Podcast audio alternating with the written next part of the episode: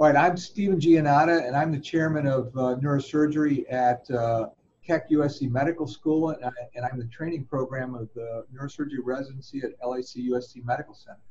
You are listening to Interview with the Surgeon with the Surgeon Agent. Hello, everyone, and thank you for joining Interview with the Surgeon. Today, we welcome Dr. Steven Giannotta, Chair of Neurosurgery at USC. Doc, how are we doing today? We're doing very well, thank you. Thanks for being with us. So let's just jump right into it. What were your goals and aspirations during your residency? Uh, well, like many people in their residency, you're surrounded by academicians, and uh, when when most people graduate from medical school, they have a similar aspiration, which is someday to obviously be a skilled physician, but perhaps to teach somebody else. And that has a lot to do with role modeling uh, because unless their mom or dad was a neurosurgeon, they really don't have any other role models except for their professors in medical school. I was no different. So I wanted to be an academic neurosurgeon. And, and uh, that was sort of primary.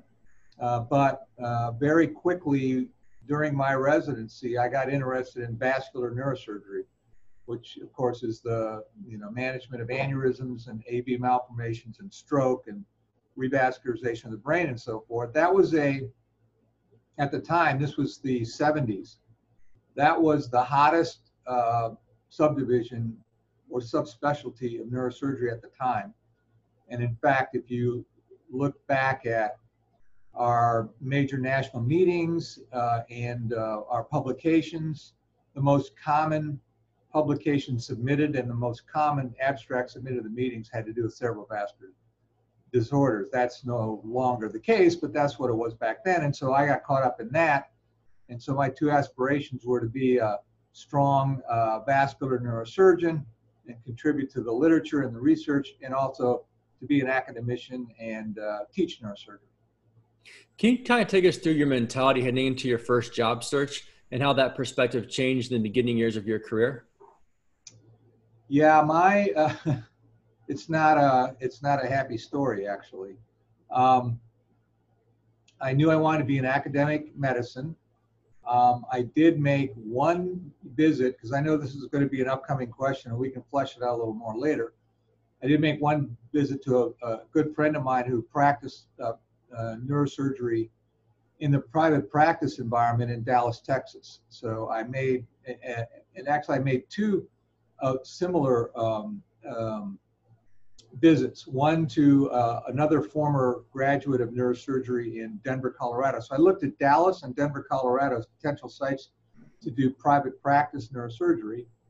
Um, and early in my academic career, I look back with some chagrin that I didn't take those one of those two plastic surgery jobs, but that's that's part of the story and probably why you asked the question. Anyway, I had uh, actually uh, a number of uh, job opportunities, if, if you, if, in terms of job openings, many of which were not appealing to me because they weren't vascular, or they were starting at, um, uh, uh, we were just uh, starting to have fellowships in neurosurgery at the time, very unregulated fellowships, nothing formal. Uh, and um, when I looked at these fellowships, I would have been making the exact same pay that I was making as a chief resident at the University of Michigan. And by that time, I was married, and that was unacceptable.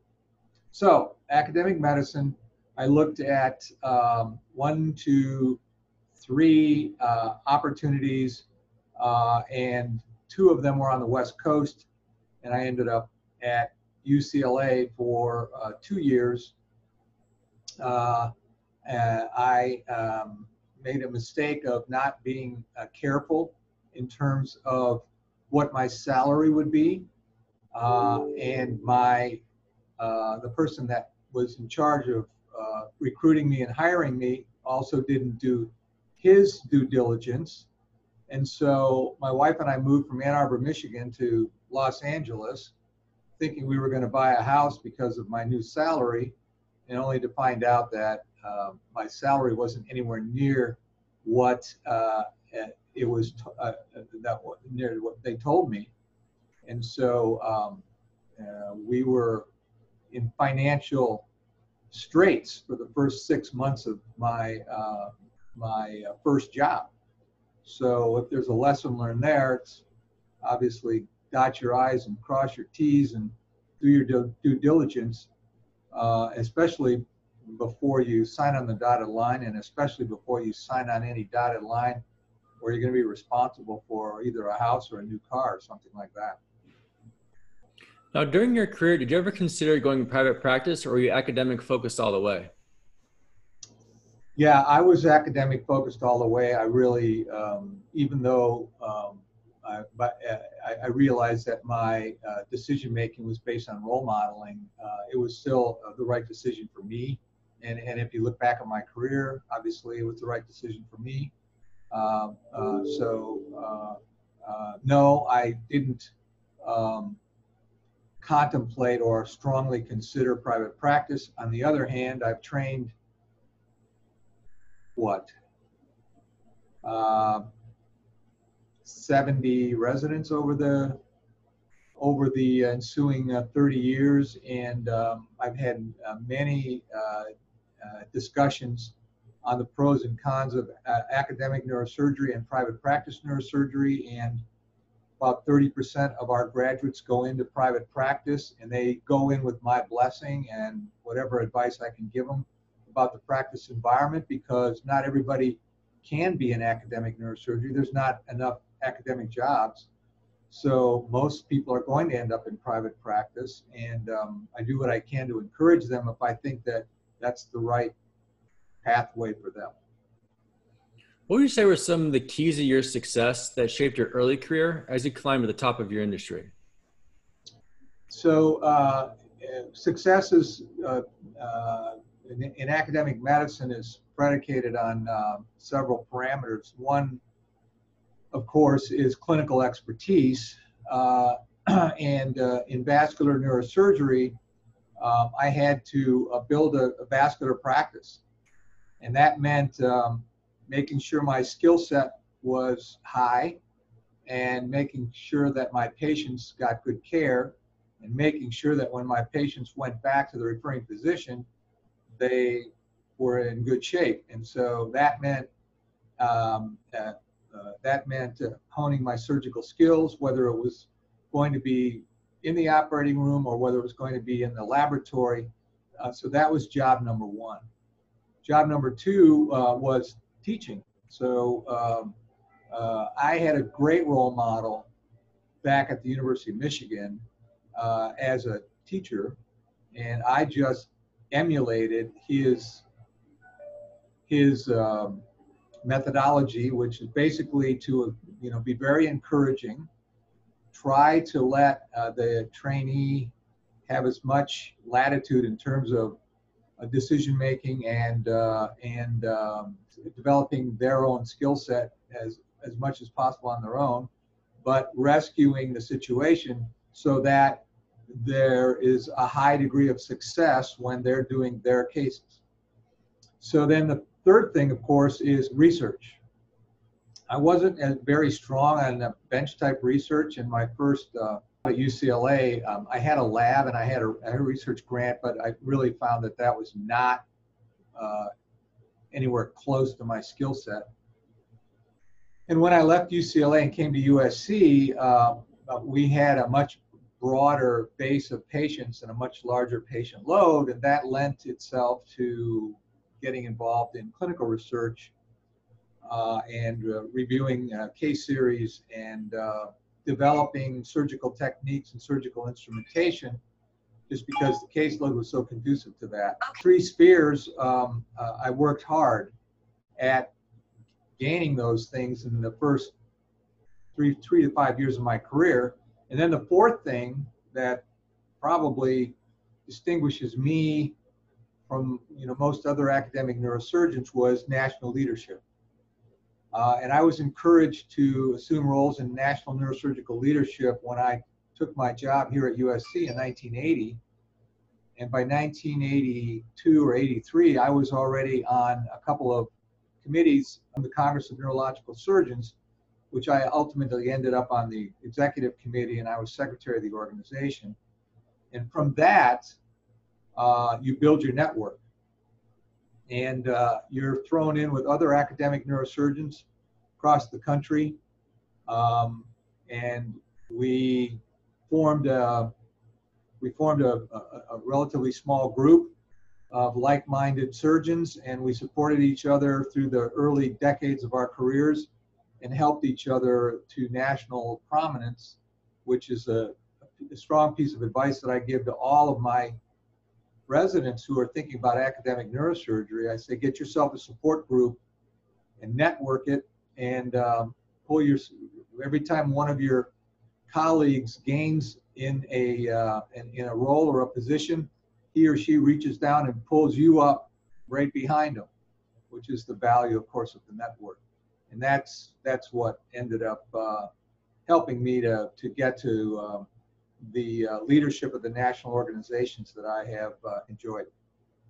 What advice do you have for the graduating residents and fellows entering the professional job market for the first time?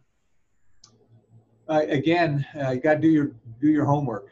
Get get all the advice you can get. Obviously, if you're going to go in academic medicine, you've usually got a cadre of advisors and professors and uh, even uh, even more senior level residents that you can pick their brain. But um, nowadays, jobs are probably accessed through uh, the headhunter firms, the job search firms, academic jobs. Remember, less than a third of neurosurgeons in the country are in academic jobs. And so um, you're going to need some sort of um, help in terms of identifying those jobs.